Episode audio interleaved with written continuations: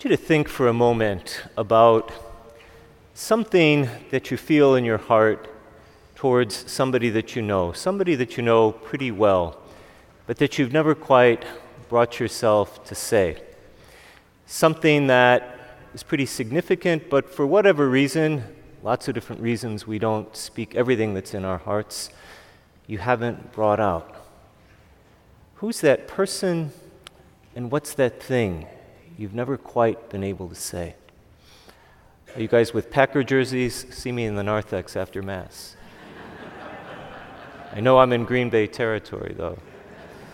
With all seriousness, I think no matter how well we know someone, how deeply we love someone, there can always sometimes be things that we hold back. Maybe we're worried they couldn't hear it. Maybe we don't want to embarrass ourselves or shame ourselves. Maybe we think it's just not the right time, and, and maybe the right time will come, but sometimes months or years or even decades can go by. Sometimes we never have that conversation, even before the person leaves us. When it comes to speaking, I'm told by people who do therapy that we hear before we actually speak. And you certainly see that in the gospel today. That sense of the man couldn't hear and he had a speech impediment. If you can't hear other people's voices, it's going to be very hard to speak the way they do. And certainly you can speak and communicate. Probably know or have seen someone in that situation. But it doesn't quite sound the same way, and it makes a lot of sense. If you can't hear first, then it's hard to speak. But I'd like to suggest that what holds in the physical world with our anatomy doesn't really hold in the spiritual life. In the spiritual life, it's just the opposite that we have to speak first before we can really receive. It's important to speak from the very depths of our hearts what it is that we're feeling or fearing or struggling with, or maybe so desperately want the other person to hear, but we just couldn't quite bring ourselves to say it.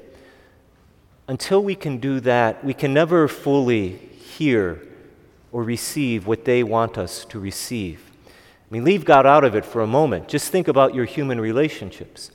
I suspect husbands and wives know what this is like, children and parents even with good friends, if we don't mention that thing that's in our heart that we so desperately wish we could share, then I don't care how wonderful the conversation, how intimate it is, how much we're able to give and take with the other. If there's one significant thing that goes unspoken, we're never really going to be able to fully receive whatever it is they're saying to us. It'll be an obstacle. Again, I want to be clear it doesn't mean there's no communication, it doesn't mean there can't be very wonderful communication. But to the degree that there's something significant which is left unexpressed, there's always going to be a blockage there. And it goes the same way with God. We go into prayer with the very same minds and hearts that we go into our human relationships with. And so maybe this week, the invitation as a little spiritual exercise is simply to ask in my prayer, whether it's here on Sunday or hopefully you have some time for contemplative prayer during the week.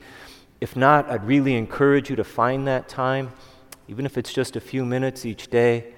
But if we're going into prayer and we're not leading by saying, Lord, this is where I'm at right now, this is what's in my heart, this is what I want you to know, not what I want you to think I'm going to say, or not what I'm going to say because it's what somebody else said I should say, or not what I'm going to say because that's what a prayer ought to be about.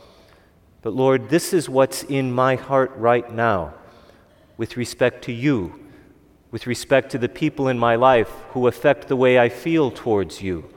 If our prayer doesn't start with that, we're never fully going to be able to receive the grace that the Lord is sending. If you think about last Sunday's gospel, talked about scribes and Pharisees and hypocrisy, kind of a familiar message.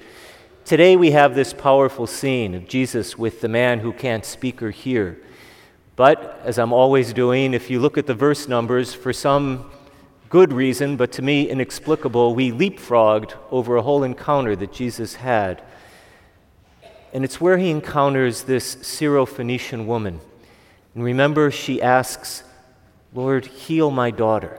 Unlike the gospel today, she doesn't bring her daughter along, saying, Here, Lord, here she is, now do something about it. She's there, face to face with him, with that conviction in her heart. And what does she do? She speaks exactly what's in her heart Lord, heal my daughter. I have no doubt that you can do it. But I want you to know what's in my heart. I want you to know my deepest desire. I want you to know what I expect of you. She speaks first, and then famously she receives. Yes, her daughter gets healed, but I would argue she's the one who really receives. She receives all the love that Jesus, frankly, probably always had for her, even in the midst of their difficult conversation. But that's the setup for today's gospel. It's as if Mark is saying, This is what it looks like. If you want to receive from God, it's not like maybe you catch him on a good day and he'll give you a miracle. It's can you open your heart to speak what's there?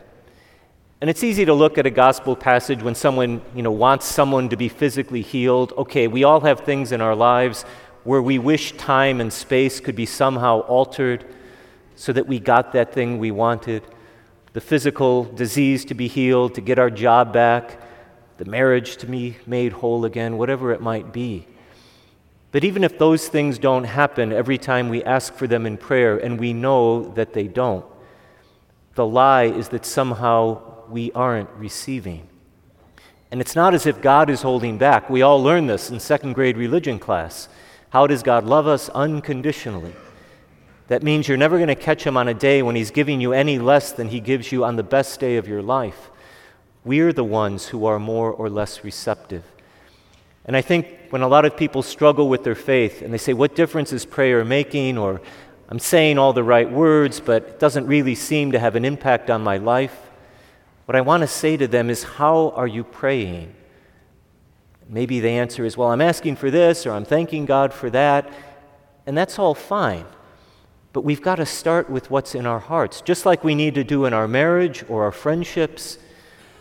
Any deep, meaningful relationship needs to start by voicing where we are. And a good way to maybe practice this, a good way to maybe help our prayer get to that level, is to start with the human relationships in our life. Because it's not as if we have those loving relationships and then God is just kind of off to the side somewhere. That presence of the divine is manifested in and through the human relationships of our life. And it would be absurd to think that we interact one way with the people we love and another way with God. So even if it seems like, my gosh, this would be impossible, I don't know how I could possibly bring this out, maybe pray for the grace to do that, or maybe just in a leap of courageous faith, have that conversation. Maybe just broach it a little bit because there's a pretty good chance the other person kind of knows what it is you want to bring out into the light. Just give them a little bit of an opening, and oftentimes what happens is they meet you more than halfway. If we can learn to do that with the people we love, I guarantee you, makes it all the easier to do it in our spiritual life and to receive the transformative grace that the Lord wants to send us. It's a beautiful scene. The men bring their friend to Jesus, he heals them.